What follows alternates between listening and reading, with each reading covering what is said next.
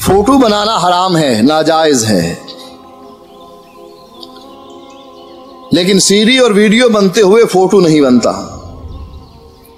آپ اس کی ریل اس کی کیسٹ کھول کر دیکھیں، آپ اس پر کچھ بھی نہیں پائیں گے۔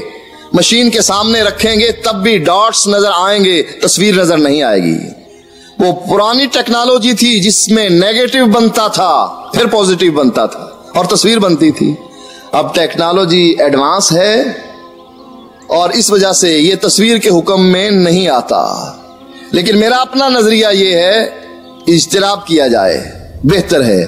لیکن آج کے دور میں چونکہ لوگوں کے اندر ٹرینڈ یہ بن گیا ہے کہ عام آڈیو کیسٹ تو سنتے ہی نہیں ہیں۔ ہاں ویڈیو لگی ہوئی ہو، ٹی وی سے منع کر دو کہ نور جہاں کے گانے نہ سنو، کہتے ہیں پھر آپ اپنے تو سناؤ۔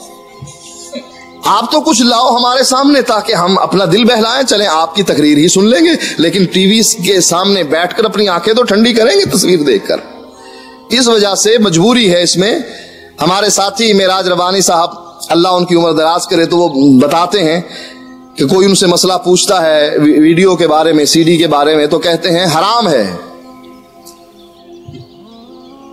تو وہ پوچھتے ہیں کہ اچھا پھر کہا ہاں جو تم اپنے گھروں میں بناتے ہو، وہ حلال ہے کہ حرام؟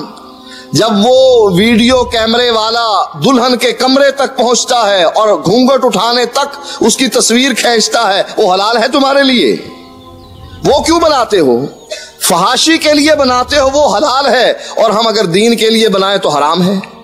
یہ ان کا کہنا تھا۔ ویسے یہی بات ہے کہ اگر اس میں وہ تصویر بنے، تو وہ تصویر تو جائز نہیں ہے۔ علماء کا اس پر فتویٰ ہے۔ لیکن چونکہ ٹیکنالوجی ایڈوانس ہو گئی ہے، تصویر نہیں بنتی، ڈاٹس آتے ہیں ریل پر، تو لہٰذا اس لیے دین اسلام کے لیے ویسے تو فضول ہے کہ آپ شادی کی بنائیں یا اور کوئی بنائیں۔